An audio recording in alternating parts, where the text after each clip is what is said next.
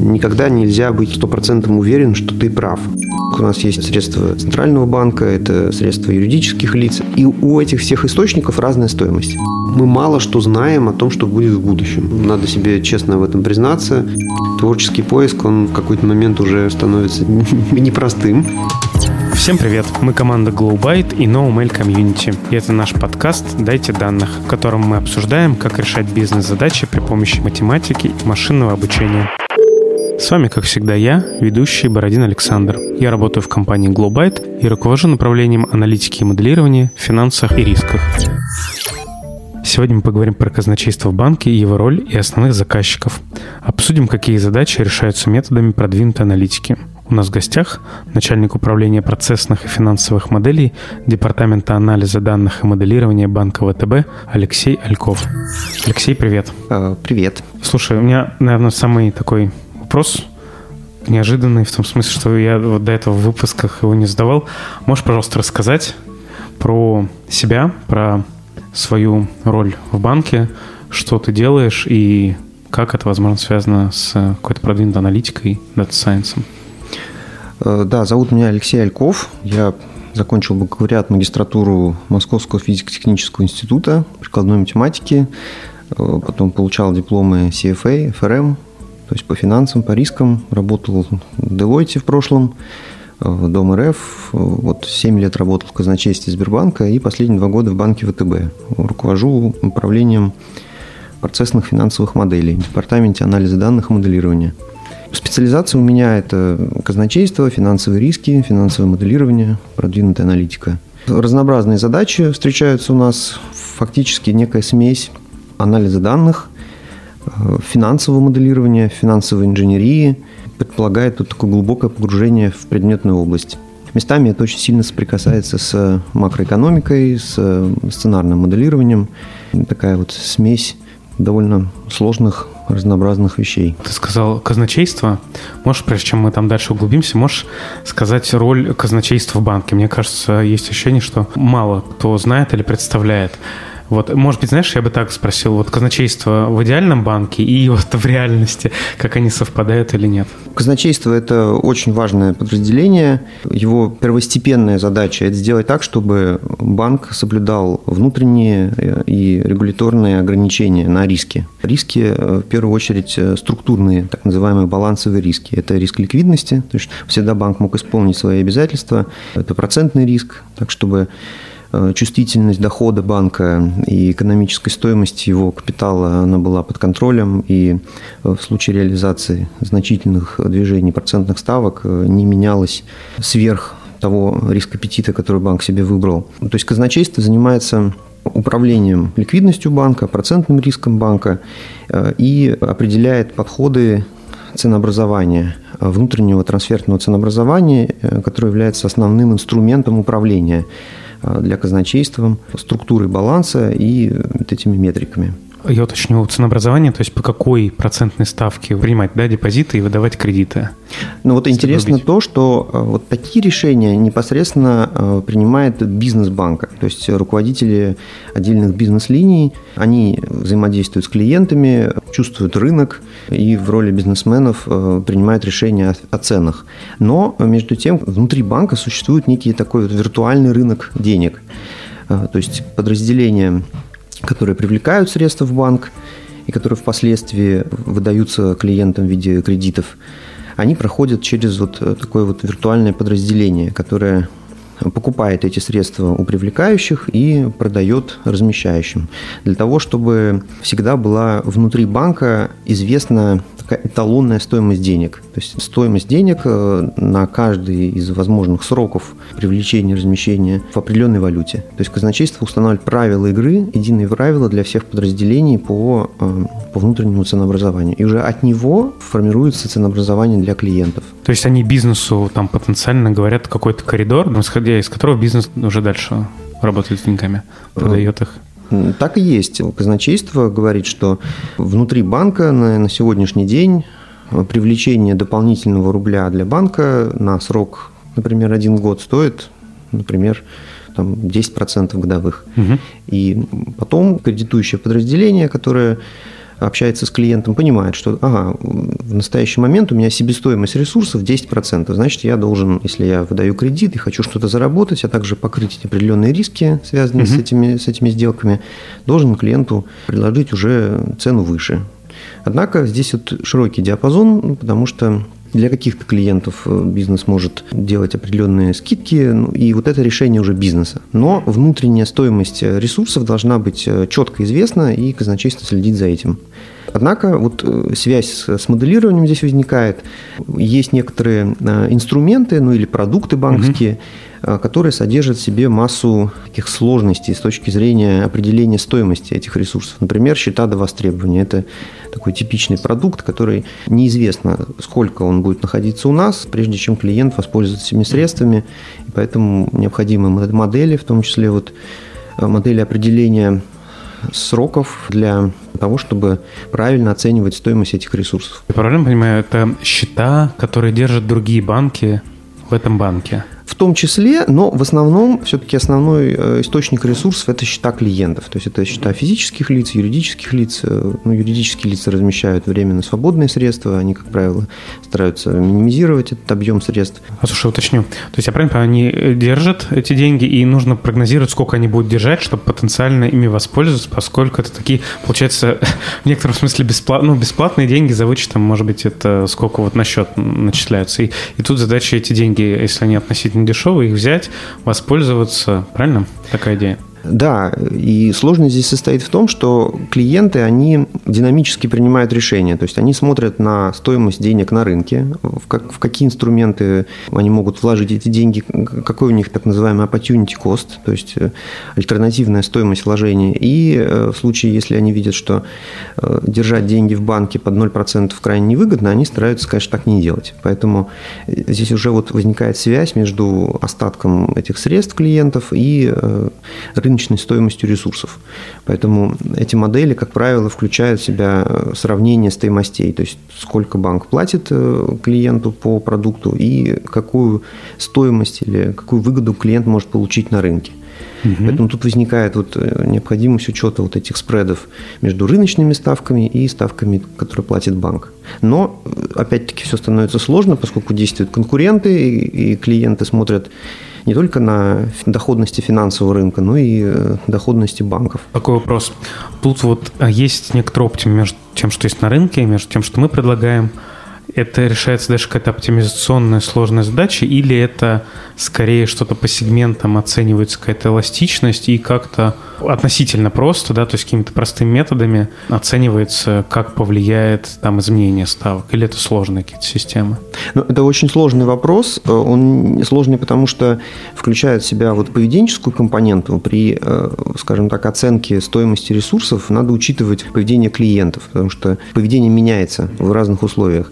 Э, но вот одна из ключевых задач, которую решает казначейство, это определение оптимальной э, базы фондирования. То есть казначейство должно понимать, насколько бизнес по кредитованию вырастет в ближайшее время. Речь идет о горизонтах там, порядка квартала.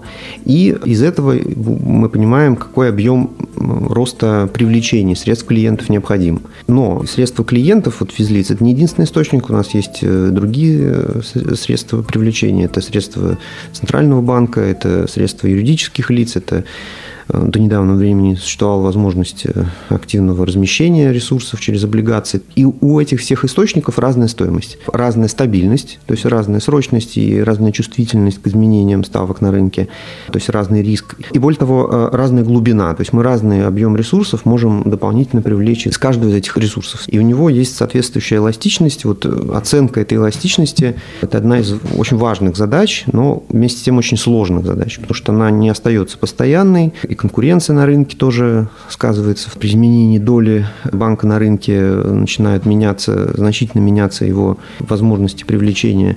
Ну и вот в том числе значительное изменение доли может провоцировать в том числе ценовые войны на рынке, и что банки, конечно, не хотят, не хотят допускать. Система очень сложная.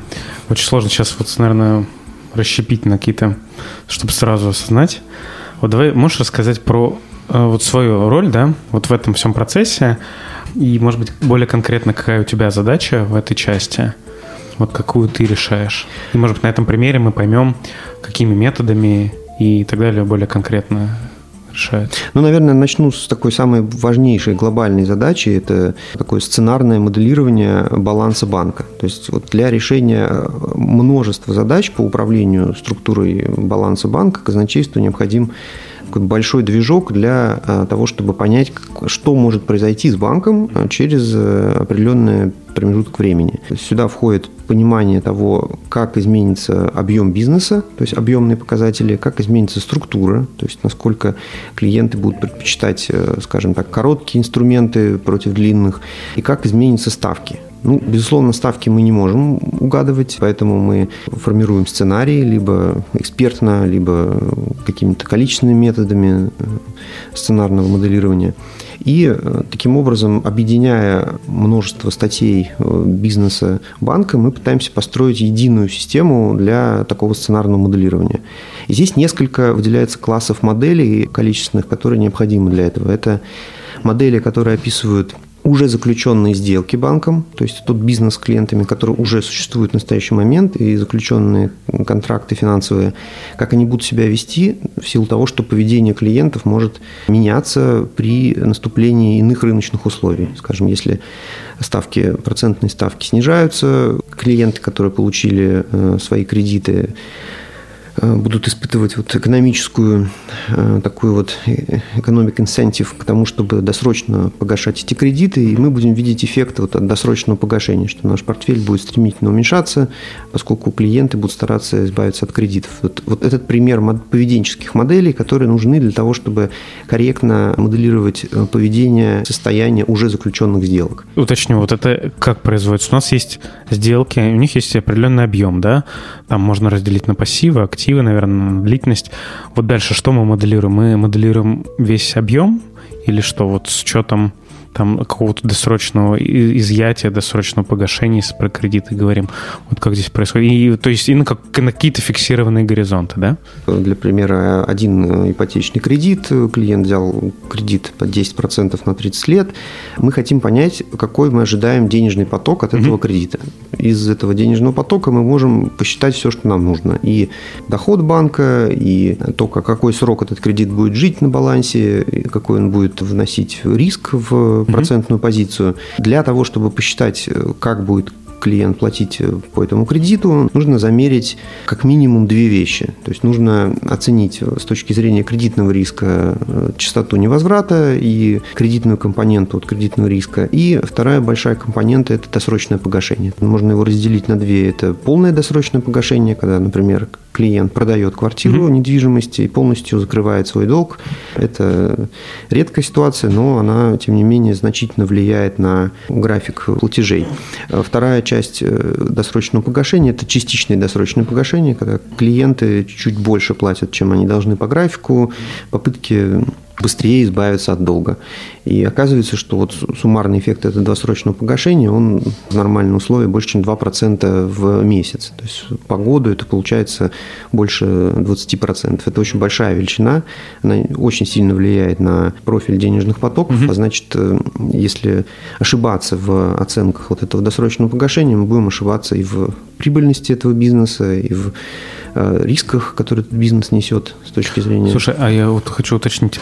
Это же оценка идет не персональная, не индивидуальная по кредиту, она идет по какому-то сегменту. И, по сути, по каким-то историческим данным, да, может быть, с каким-то, ну, может быть, как-то взвешивая, угу. да, за предыдущие периоды, сглаживанием и так далее. Вот это так? Ну, и... это ну, очень важно, э, во-первых, потому что у нас кредиты очень разные бывают. Они, на самом деле, э, сейчас рынок значительно поменялся за последние пару лет, и появился очень большой сегмент кредитов с государственной субсидией, где угу. часть дохода банка получает по плавающей ставке, привязанной к ключевой ставке от государства. Mm-hmm. И это означает, что мы не можем рассматривать эти же эти кредиты вместе с э, стандартными и, безусловно, должны их делить на сегменты. В первую mm-hmm. очередь по вот таким вот свойствам э, самого финансового контракта. То есть какая у него схема э, погашения, к каким драйверам он привязан вот, с точки зрения своей рентабельности.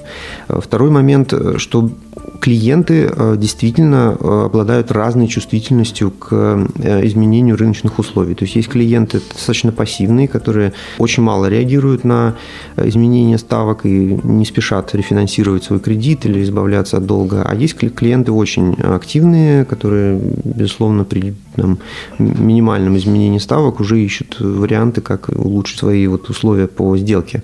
И для этого необходима сегментация. Угу. Как по статическим признакам, которые отражают вот социодемографию демографию клиента, так и по уже э, наблюдавшимся нами досрочному погашению по сделкам. И для этого ну, используются подходы к кластеризации. Мы стараемся вот выделить кластеры по их чувствительности к, к досрочному погашению. Это, это очень важно, поскольку эта модель ну, в идеале должна калиброваться на контрактных данных, то есть на уровне каждой сделки одного клиента. В реальности, поскольку дальше мы часто вот эту модель э, применяем в неких симуляционных алгоритмах, схемах, э, предполагающих э, прогон большого числа сценариев будущих процентных ставок, которые, ну, конечно же, сейчас неизвестны, мы стараемся там, понижать размерность, пытаться формировать поколение кредитов. Попробую для себя резюмировать. То есть у нас есть клиент, он попадает в какой-то пул клиентов там по типу кредита, по типу своего там поведения и так далее. И дальше мы знаем, как по этому пулу, не может быть, что по когорте, он, э, эта когорта или, или предыдущие усреднения, может, другие когорты, понимаем, как он будет склонен погасить, из какой суммы, полностью или не полностью, да, то есть можем такую оценку сделать какая-то консервативная оценка в виде какого-то среднего, да, там за историю. И исходя из этого мы можем сделать какой-то прогноз на там горизонт, что вот у него через такой-то период будет уже кредит, допустим, он его насколько-то погасил или полностью закрыл, правильно? И мы сможем прогнозировать этот объем по данной, например, когорте, по данному сегменту. Так и есть, то есть мы действительно должны сначала определить, к какому сегменту относится вот конкретная сделка, но вот э, добавок к этому здесь очень важна э, функция времени, потому что вот эта вот частота досрочного погашения, которую мы измеряем, она зависит от времени, то есть при, при заключении сделок, как правило, люди э, с меньшей вероятностью э, полностью досрочно гасят кредит, э, но с наступлением там, определенного времени клиент может аккумулировать какие-то финансовые ресурсы для того, чтобы это сделать. То есть здесь есть функция зависимости от времени и, безусловно, весьма нелинейная функция зависимости от процентной ставки, от соотношения ставок, которые угу. получил клиент по своему кредиту и тому, что сейчас происходит на рынке. Угу. То есть, получается, наш риск, вот наша вот эта вот модель, она существенно опирается на связь с рыночными процентными Понятно. ставками. А вот смотри, то есть мы получили такой прогноз, дальше, так понимаю, вот за счет рынка и, мы, и вот такого внешнего фактора мы можем их менять и получаем разные сценарии, правильно? Это сценарий, как ты сказал, могут быть экспертные, какие-то количественные, там, наверное, Монте-Карло, еще что-то. Вот смотри, и вот хочется понять дальше, вот на выходе мы получаем некоторый, я так понимаю, диапазон по данному типу сегментов, что с ним может произойти. А вот даже какое решение на основании этого там принимается? Мы с помощью целого класса моделей, есть э, целое направление такой финансовой математики, посвященное моделированию процентных ставок. То есть mm-hmm. есть модели короткой ставки, там безарбитражные афинные модели, как правило. И они позволяют нам на основе истории этих процентных ставок ну, построить некие правдоподобные сценарии поведения коротких ставок в будущее. Причем с учетом текущей, скажем так, стоимости ресурсов ресурсов текущей так, напомни, кривой. пожалуйста, такое короткая ставка. Короткая ставка – это мгновенная ставка, ну, можно считать, на один день такая вот. Это вот то, что индекс Руона, да, или, вот это, или это не это другое? А индекс Руония, да, это то, что публикует Банк России. Это, это, это один из основных индикаторов денежного рынка, угу. действительно короткая ставка, которая считается на основе усреднения сделок между банками угу, которые... Да, все понятно. Угу. Вот. Ну, действительно, вот хороший прообраз, хороший пример. И э, если мы с помощью вот моделей короткой ставки строим сценарии в будущее, дальше мы можем их использовать как базу для того, чтобы э, смоделировать с помощью методов Монте-Карло поведение заемщиков. То есть мы на основе будущей короткой ставки понимаем, какая будет характерная рыночная ипотечная mm-hmm. ставка в будущем, ну вот в рамках этого сценария, и эту ставку используем как вход в модель э, досрочного погашения. Окей. То есть мы используем комбинацию нескольких моделей. Мы, получается, формируем сценарий короткой ставки, дальше формируем, получаем э, как результат э, уже ставки по кредитам рыночные, после этого сравниваем их с ставками кредитов, которые у нас уже вот с клиентами сейчас заключены, и можем на основе этого формировать денежные потоки и считать необходимые метрики. То есть мы можем понимать, что какие-то кредиты, какие-то сегменты кредитов, они на самом деле не такие выгодные, как мы думали. Угу. Если мы не рассматриваем вот множество этих сценариев, какие-то сложные продукты, а вот сейчас на рынке появляются очень сложные продукты, когда клиенту, например, предлагает очень низкую ставку, угу. но взамен он должен э, заплатить некоторую комиссию. И вот вопрос, стоит ли такой вот обмен части э, дисконт, скажем так, процентной ставки этой комиссии, составляет в том числе такую вот количественную угу. задачу. И, и такое вот оптимальное э, определение тарифа является нетривиальным, поскольку оно предполагает, во-первых, построение вот сценариев вот угу. этих правдоподобных ставок, корректный учет эмпирической э, связи между ставками и досрочным погашением. Вот, а оно разное, во-первых, для разных клиентов, потому что клиенты разные, у них разная чувствительность. И оно меняется во времени, поскольку проходит время, вот эти кредиты, они стареют, да, и у них okay. тоже меняются их свойства. Алексей, вот я хотел бы все-таки уточнить. Вот мы получили этот сценарий, получили, если я правильно понимаю, по сегменту какой-то диапазон на каком-то горизонте. Вот что дальше с этим делать? То есть это, по сути, результат твоей работы получился, ну, один из результатов, да, по одной из задач. Вот куда дальше идет результат, какое решение по нему принимается? Ну вот эти сценарии вместе с э, денежными потоками, ну, которые были посчитаны на основе сценариев, они дают нам итоговую метрику, то есть они дают стоимость. Они, мы понимаем, сколько стоит этот инструмент, угу. а сколько будет стоить добавить или исключить какие-то определенные опции. Угу. Например, мы можем задавать себе вопрос, сколько стоит вот кредит на какой срок, или насколько оказывается рентабелен бизнес вот в таком сегменте. Угу. После этого мы можем принимать уже управленческие решения о том, заниматься ли, например, таким бизнесом, ну, либо говорить о насколько нам интересен а, бизнес в таком сегменте. То есть мы можем принимать решения о инвестициях в капитал в этот э, сегмент. Потому что без этих оценок неопределенность э, результатов этих решений э, по развитию этих сегментов бизнеса, она высока. А вот благодаря наличию этих инструментов эта неопределенность снижается. То есть мы сужаем эту неопределенность, и мы лучше ориентируемся в том, какие исходы возможны. Непосредственным результатом, вот непосредственным от э, такого моделирования может быть более качественное ценообразование. То есть мы понимаем, сколько стоит риск угу. в таких инструментах, э, сколько стоит риск досрочного погашения, и мы, э, делая сделки с клиентом, будем осознавать, сколько мы в действительности угу. зарабатываем да, вот при учете всех сценариев.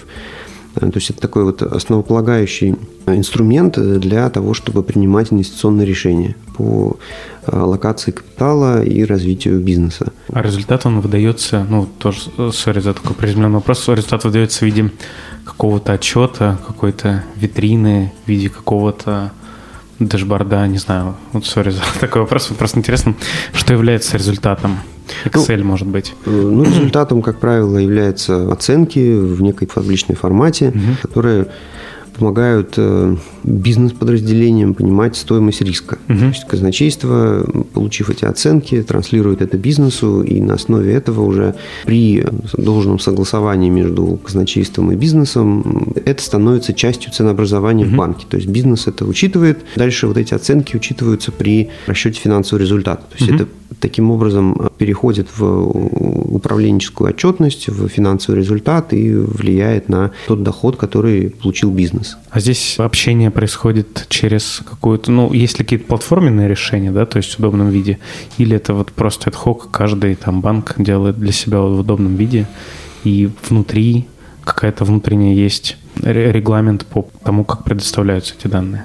Практики очень разнятся в, в банках. То есть это все-таки такой элемент очень продвинутой аналитики. Mm-hmm. Он предполагает ну, достаточный объем данных и предполагает развитую Э, некую инфраструктуру для, для моделирования. Но это становится частью методологии mm-hmm. казначейства по ценообразованию, внутреннему ценообразованию и, безусловно, согласуется с бизнесом и, в общем-то, утверждается на самом высоком уровне либо финансовым комитетом или... Вот смотри, э, вот мы сейчас поговорили, вот эти прогнозы, они идут только бизнесу и остаются внутри, или идет какое-то взаимодействие, там, может быть, с регулятором, который, может быть, усредняет по рынку, или вот, вот вообще как с, отношения с регулятором, есть ли у казначейства? Ну, взаимоотношений очень много, потому что ну, ну, наверное, немножко в других направлениях. Больше mm-hmm. в соблюдении пруденциальных норм, в нормативах ликвидности, mm-hmm. вот, э, в некоторых там, скажем так... Ну, то есть туда идет какие-то та отчетность, которую ЦБ требует? Да, это точно, вот, но тем не менее вот Банк России проводит проверку, в том числе и внутренних э, подходов банка к учету и моделированию процентного риска, ну и внутренних такой вот совершенствованию подходов ценообразованию. Вот. А но, вот... но вот то, что вот мы до этого обсудили, скорее это все-таки такой внутренний э, механизм банка, который ну, банк там, заинтересован развивать, угу. поскольку помогает принимать вот, эффективные управленческие решения. И ЦБ как-то это тоже валидирует, эти методики. То есть он говорит, что да, можете делать свои методики, но их ауди- аудирует. Ну, в настоящий момент, вот, насколько мне известно, внутреннее ценообразование – это пока не предмет угу. пристального изучения Банка России. А давай вот вернемся чуть-чуть в это огромные два вопроса. Вот первый вот я, мы так прошлись по нему. А второй, давай вот можешь конкретно сказать, какие методы, может быть, используются? Не знаю, если там это временные ряды, то там какие, что там, какие используете прогнозы? Если это какие-то алгоритмы, это АПЦ-анализ или это, там, не знаю, регрессии какие-то строить? Вот можешь вот на таком уровне тоже сказать, чтобы были на слуху, какими инструментами вы пользуетесь? Ну, вот почти все задачи, они действительно так или иначе превращаются во временные ряды, поскольку мы компонент времени, она вот везде присутствует, она и, и здесь, конечно, разнообразные подходы к моделированию рядов.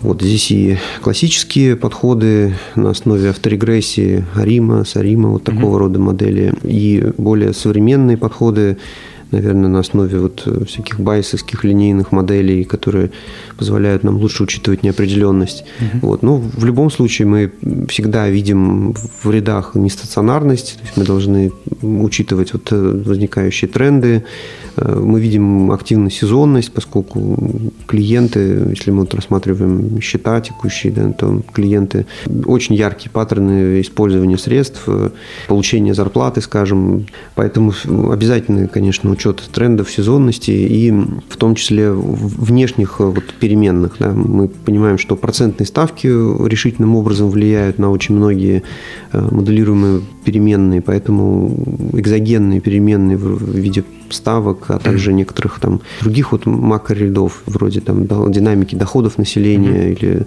э, динамики валового внутреннего продукта, они тоже вот часто используются. То есть это, получается, тренд, сезонность и экзогенные переменные. А есть ли такая потребность или, может быть, задача у вас создания каких-то своих индикаторов? Ну, не знаю, например, того, что ну, на рынке, не знаю, все скоро, не знаю, будут снимать деньги или там увеличилась какая-то активность в каком-то сегменте. Вот есть ли какие-то свои индексы, не знаю, которыми можно отслеживать как-то температуру рынка и экономики? Прежде всего, конечно, опираемся на такие вот регулярно публикуемые ряды от Банка России.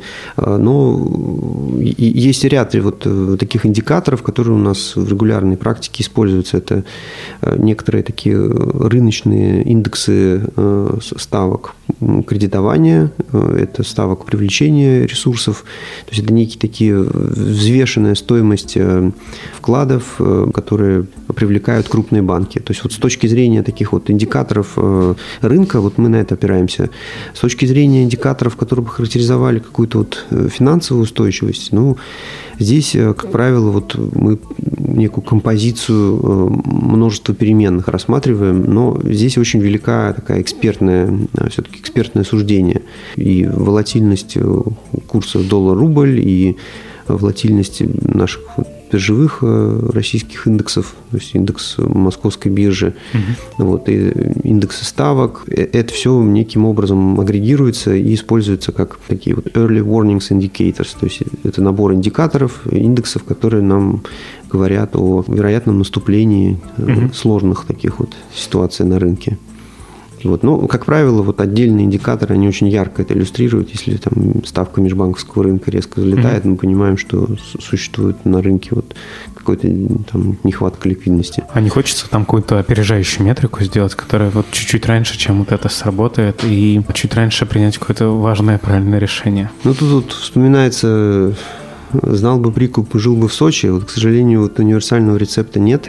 То есть есть люди, которые говорят, что умеют предсказывать, моделировать кризис, но... А вот а какой вот, ну, я не очень люблю слово KPI, но вот как вот понять, что все хорошо? Ну, вот что ты делаешь с работы, ты делаешь круто, вот как здесь ее так сказать, оценить, кроме как какого-то банкротства банка и так далее? Ну, тут длинная цепочка. То есть мы, с одной стороны, там, делаем модель, модель проходит валидацию, получает э, некие коэффициенты модельного риска, э, там, сигналы, как принято. Дальше ей пользуется заказчик. Мы наблюдаем эту модель в, по, по неким там, набору критериев в, именно в периоде использования.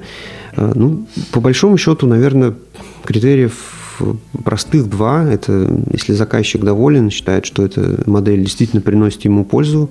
Это может быть количественно выражено, может качественно, просто что текущая модель более понятная, чем предыдущая, или предыдущую модель мы, она, она у нас уже давно, мы уже плохо так не верим да, в этой модели, а вот новой мы верим, она у нас под контролем. Ну и, конечно же, валидация, если у независимой службы экспертов вопросов э, мало или эти вопросы разрешимы, то тогда это, наверное, сигнал, что это хорошая модель, что работа была сделана не зря. Хорошо, такой вопрос в ту же сторону. Вот можешь рассказать какой-нибудь случай, если там придет в голову, и, естественно, без каких-то деталей коммерческих, вот когда ты сказал, блин, как круто вот здесь сделали, вот это, не знаю, там сработало, дало какой-то очень сильный эффект, и прям почувствовал, что очень круто. Ну, наверное, вот пару таких сценариев, где больше, наверное, речь о таком исследовании как раз вот макроэкономических факторов. Стала задача перестроить систему для Э, моделирования риска э, торговой книги и усовершенствовать подход к оценке тому, как может измениться стоимость портфеля. И э, ну, вот была проделана большая работа, то есть были собраны исторические ряды макроэкономических и всяких рыночных данных разнообразных. То есть это и ставки, это и разные индексы, курсы, валютные пары, цены на commodities, на ресурсы. И построена модель, которая позволила нам связать поведение вот этих вот переменных для того, чтобы мы могли применить э, уже полученные оценки э, изменения, вот совместного изменения этих переменных э, и посчитать риск нашего портфеля. Угу. Вот, и мы, проделав это, поняли, что э, предыдущие оценки, которые были, э, без вот такого продвинутого механизма там, на основе Копул, Гарч-модели, они давали несколько завышенные консервативные угу. оценки. То есть мы, применив э, более такой вот продвинутый подход, смогли снизить степень консервативности и таким образом помочь бизнесу освободить часть там, экономического капитала и по внутренним методикам и таким образом действительно сделать там шаг в сторону бизнеса, помочь. Уточняющий вопрос. Мы говорили про там, потенциальных потребителей, работу, да, бизнес. Можешь поговорить про вот тех заказчиков, с которыми ты взаимодействуешь? Кто вам еще ставит задачи? Кратко какие? На какие вопросы вы еще даете ответы? И кому? Ну, у нас два, наверное, таких самых ключевых заказчика, с кем мы работаем больше всего. Это уже то, что мы обсуждали, казначейство и э, подразделение рыночных рисков. У них во многом такой вот соприкасающийся функционал, э, но все-таки разный. Если казначейство больше управляет в моменте, ориентируется на там, такие базовые ожидаемые сценарии, то рыночные риски, наоборот, рассматривают какие-то вот очень редкие, но вероятные события. Mm-hmm. То есть они хотят понять, что может произойти с банком в случае стресса. Mm-hmm. Вот, и уровень этого стресса бывает разный. То есть они во-первых, независимо контролируют риск метрики, то есть они смотрят, э, сколько банк может потерять при э, росте, при падении процентных mm-hmm. ставок, инициируют пересмотр лимитов, если это необходимо, ну, контролируют эти лимиты. Mm-hmm. То есть они являются контролирующим подразделением, mm-hmm. они защищают независимый контроль и э, должны, соответственно, оценивать, уметь э, качественно оценивать этот риск. Вот. И поскольку мы понимаем, что наши клиенты порой очень важен такой поведенческий аспект, да, они реагируют на изменение ситуации, то при э, изменении процентных ставок, к примеру, да, поведение клиентов меняется, это является таким вот вторичным эффектом, который случается с банком. Поэтому вот в этой части им очень важно моделирование. То есть для того, чтобы качественно оценивать риск, нужно помимо, скажем так, формирования сценариев, да, что, угу. что может произойти, еще очень важно оценить, какие будут последствия. Эти последствия действия является результатом э, изменения поведения клиентов. Угу. То есть, если ставки у нас, например, э, вырастают, вот как сейчас это случилось, то досрочное погашение сильно снижается. Мы видели, что в апреле оно почти упало до нуля. То есть клиенты, ну, видя ситуацию, они понимают, что нет смысла им нецелесообразно досрочно гасить кредит. Поэтому это приводит к тому, что наш портфель эффективно удлиняется, и таким образом учитывать это нужно обязательно, угу. поскольку оно очень сильно меняет профиль риска. Угу. И, соответственно, рыночные риски, наш, наш один из двух заказчиков основных, они хотят от нас количественной оценки поведения клиентов э, в разных сценариях. Вот. Ну, кроме того, мы работаем над э, таким функционалом количественной оценки того, какие вообще могут быть сценарии, то есть насколько могут измениться процентные ставки. Но эта задача крайне сложная и отчасти творческая, поскольку угу. угадать то, что может случиться, крайне тяжело. И прошлое да, не всегда является таким вот хорошим показателем. Угу. Вот. То есть у нас там на, на слуху последние два таких вот события – это последний э, февраль, да, и еще первая половина 2015 года, когда тоже ключевая угу. ставка взлетела до двузначных значений. И э, это, конечно, вот дает нам ну, некую почву, там, некие данные, которые нам позволяют говорить о том, насколько могут меняться ставки. Вот. Но, конечно же, мы понимаем, что они могут меняться сильнее, чем, mm чем, чем вот то, что мы видели, поскольку речь именно о стрессе, о таких mm крайних событиях. Насколько я понимаю, часто ведь собираете данные, там, какие а, ставки на рынке, или вот как-то это нужно, это, мне кажется, очень ручная работа видится, иногда, может быть, даже нужно позвонить э, конкуренту, узнать, какая у него ставка, которая не написана, как-то это еще узнать, как-то это еще куда-то занести. Вот вопрос, кажется, что данные здесь собрать, ну, понятно, можно какие-то ряды из с банка, сайта Банка России выгрузить, еще что-то, но вот в целом, какой подход к их сбору, и много ли ручного труда для его сбора, чтобы потом анализировать и так далее? Ну, работа действительно изрядно. Ну, первый, первый шаг все-таки это понимание того, какие данные нужны. То есть мы должны из некой там, экономической интуиции, из некого опыта, ну, из, может быть, из какой-то нашей индустриальной практики понимать, какие именно данные имеет смысл собирать. Потому что, например, тот же Росстат публикует ну, огромное количество данных, то есть, э, там, скажем, инфляцию совершенно разных э, компонентов, процентах э, по, регионам, ну, наверное, это не так важно. Вот, то есть на первом этапе мы понимаем, что нам потенциально нужно. Вот это классические довольно такие вещи. Это то, что характеризует некую там ситуацию на денежном рынке, это процентные ставки, вот короткая ставка РУОНИ, доходности государственных ценных бумаг ОФЗ, э, ну и, наверное, всякие ряды, характеризующие там бюджетную систему, то есть сколько тратит бюджет, э, с какой э, там просто экономики, вот такие классические вещи. Но действительно источники разные, то есть часть информации с сайта Банка России, часть информации это биржевая, с, с Мосбиржи, Э, часть информации с Росстата, источники действительно разные, у них формат бывает меняется, то есть для этого мы тратим определенные ресурсы на то, чтобы автоматизировать сбор этих данных, иметь возможность с ними экспериментировать, с ними работать и на них опираться внутри банка. Есть... Это вы скорее вы собираете или у вас специальные дата-инженеры, э, обычно это им ставится задача? И, как правило, инициирует это именно аналитик, ну, доцентист. Для прототипирования, пилотирования мы стараемся делать э, что-то, конечно, безусловно, собирать вручную сами, для тестов, поскольку это максимально быстро, но наш классический процесс мы э, ставим задачу, описываем э, требования для команды дата-инженеров. Кроме того, есть еще команда источников данных, которая помогает нам с организацией если это необходимо, закупки данных, э, либо с поиском данных, потому что некоторые данные буквально требуется их поиск, то есть определенную работу провести по уточнению формата источников, там, описанию Э, технических определенных аспектов, чтобы угу. можно было промышленный процесс построить. То есть вот есть команда источников данных, есть команда дата-инженеров, с ними мы тоже тесно взаимодействуем.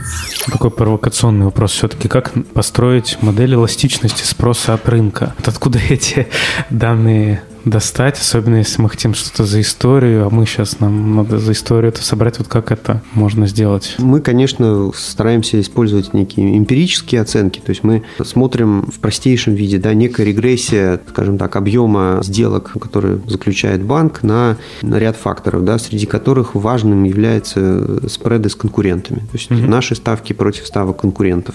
Причем тут важный аспект, кого мы считаем конкурентами, да, кто является активными игроками. Мы опираемся на некоторую публикуемую информацию по угу. средним ставкам на рынке. Но, кроме того, есть э, даже агентства, которые собирают информацию с сайтов банков, и угу. это доступно по средствам клиентов, то есть угу. по, по вкладам, по накопительным счетам. Вот такая информация доступна, потому что она является публичной, ее банки публикуют, это можно собирать. Вот, то есть мы э, считаем некоторые индикаторы характерные стоимости конкурентов, сравниваем со своей и используем это как вход модели. Ну и, соответственно, исторические ряды вот этих угу. переменных тоже являются вот важными определяющими факторами. Но okay. это не все, поскольку часть, скажем так, прироста объясняется ростом в целом рынка, да, там угу. объясняется инфляцией. Если инфляция существует, то у нас там э, так или иначе номинальный объем средств он увеличивается ну, вот объем рынка растет, и это тоже нужно учитывать. Поэтому кроме ставок э, и сравнений с конкурентами важен еще и такой вот рыночный подход. Алексей, такой вопрос с элементом провокации. Ты рассказал про свою работу. Мне это было и есть безумно интересно. А в ту же задачу с таким вызовом, я бы сказал. А вот можешь по своим ощущениям сказать, вот какая доля вот операционки у вас занимает, да, то есть часть, которую вы там должны делать по регламенту, вы должны предоставлять, условно говоря, раз в квартал, раз в месяц. И какая часть может быть такая исследовательская? Есть ли вообще у вас какой-то R&D, ну, я не знаю, чтобы лучше прогнозировать там, ты говорил, временные ряды, да, чтобы, например, изучить, а как там воспользоваться каким-то вивилет-анализом или LSTM или еще чем-то, если вы ими пользуетесь. Вот есть ли вообще доля на эти исследования? Я бы сказал, что 80 на 20, то есть 20% это вот та самая операционная работа, и 80 – это как раз исследование, поиск э, того, чтобы решить новую задачу. Неожиданно, ну, неожиданно я думал, соотношение будет другим. Но, но здесь вот интересный вопрос. Вот, скажем, поиск данных, да, в том числе вот внутри банка, да, там внутренних данных, э, это вот к чему относить? К операционке? Нет, я бы сказал, что это, ну, в моем понимании, это скорее исследование. Да, операционка, я имею в виду, у тебя вот есть требования, регламент раз в месяц или там раз в неделю, раз в квартал выдавать какой-то отчет. И ты, по сути, занимаешься support ом этого отчета, ну, потому что его нужно, там есть заказчики и потребители, то вот ты должен это делать. Вот, наверное, под операционкой я вот эту часть имею в виду. Все, mm-hmm. все остальное, скорее, это, ну, такой research, наверное. Ну, в таком понимании операционки очень мало.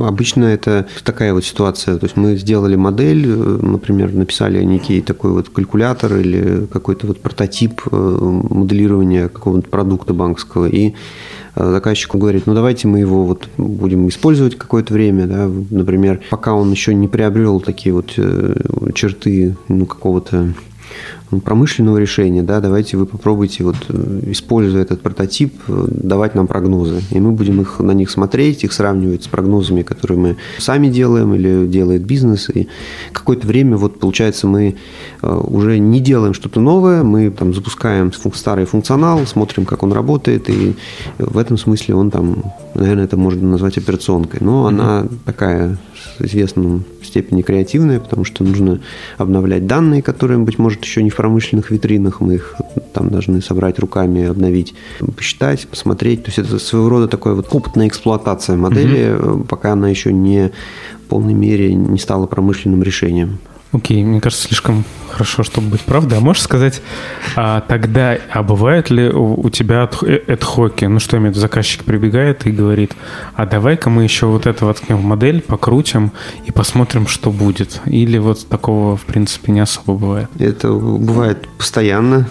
Вот, вот нашли секрет соотношений, не бесплатно ничего не бывает. Да, то есть э, ситуации, когда давайте еще поработаем, посмотрим на это, или вот тут результат как-то выглядит странно, она нам не нравится, давайте что-то подумаем, может быть, где-то мы ошибаемся. Такое, конечно, постоянно. То есть такой творческий поиск, он в какой-то момент уже становится действительно непростым, Понятно. потому что люди порой с моделью как-то долго не расстаются, не, не, не передают, уже заказчик все хочет какие-то новые аспекты изучить, посмотреть и как бы убедиться.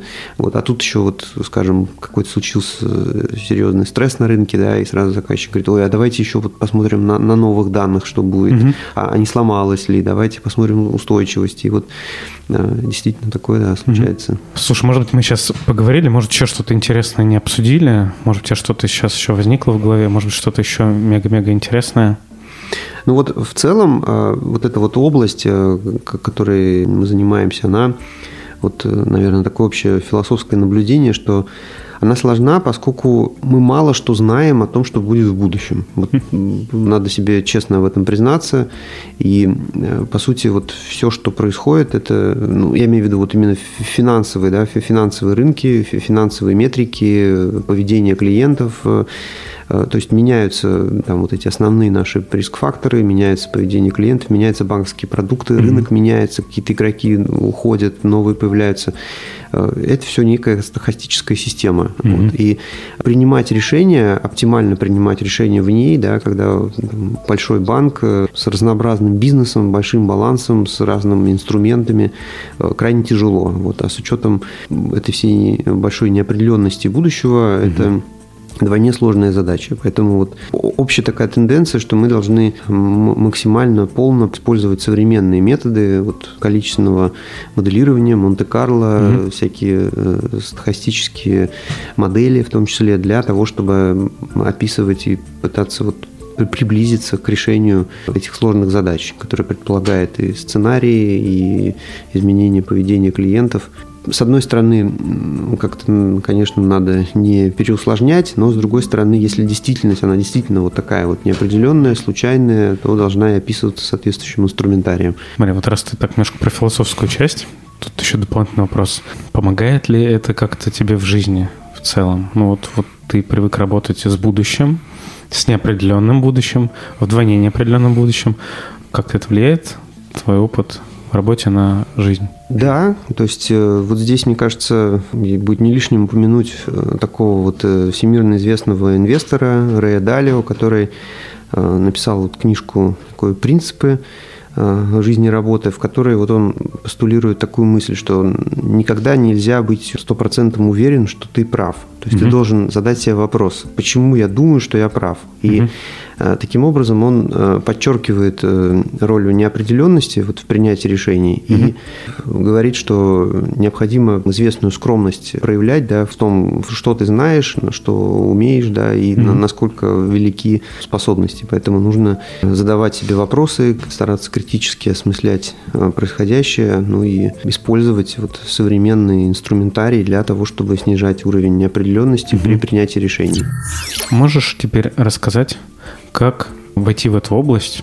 Я так понимаю, у вас тоже есть дата-сайентисты. Ты сказал, что у вас тоже роли называется дата-сайентист. Это очень хорошо. Вот сейчас много дата-сайентистов. Что нужно? Нужно ли CFA, вот эти экзамены сдавать? Или вот что нужно для того, чтобы войти, прийти и работать в казначейство? Э, ну, либо вот в профильные подразделения, да, моделирование, которые разрабатывают вот модели для таких вот подразделений. Ну, э, наверное, на, на, на входе все-таки довольно классическая история, то есть э, там свежие специалисты, конечно, требуются технические, сильные технические навыки, то есть это и э, определенные там навыки дата-инжиниринга, работа с распределенными системами. Ну, если уж совсем, да, вот упростить, то, конечно, необходимо работать с, с данными, то есть инструменты классические, там, SQL, да, там дальше уже Spark, Python или R, есть вот такие вот инструменты, это является база, и без этого, наверное, там вперед двигаться не получится. То есть это уже какая-то другая будет работа, ну, не анализ данных. Вот. Ну, дальше, спустя какое-то время уже появляется необходимость в опыте, да, человек должен, там, если он претендует на уже вышестоящую mm-hmm. позицию, то, конечно, уже нужно понимать э, бизнес, да, уже понимать, какие задачи решаем, почему именно и эти задачи решаем, уметь тестировать подходы критически, э, там, мыслить, выбирать, э, предлагать варианты решения, ну, да, угу. скажем Сегодня так. вот мы как раз обсудили, так что мы немножко приблизились к попаданию в казначейство. Может быть, что-то ты порекомендуешь почитать или посмотреть, чтобы больше погрузиться в эту область? Наверное, я бы порекомендовал современные книжки по моделированию таких вот классических продуктов, как ипотека. Вот я бы сказал, что там есть целая серия. Ну, увы, к сожалению, только там западные авторы у нас пока э, по этой тематике распространены. Ну, например, вот книжка Эндрю Дэвидсона по моделированию ипотечных ценных бумаг в части вот именно моделирования таких вот ипотечных инструментов, наверное, это вот можно бы порекомендовать. Методы Монте-Карло в количественных финансах. Вот. Эта книжка так называется? Да, да, это Монте-Карло Methods in Financial Engineering. Угу. Мы поставим ссылку на Amazon, чтобы вы могли посмотреть. Алексей, было очень интересно. Спасибо. Спасибо вам, да. Если вы хотите задать вопрос или поделиться впечатлением, заходите в телеграм-чат нового ML комьюнити. Следующий выпуск через две недели. До новых встреч. Используйте ML осознанно.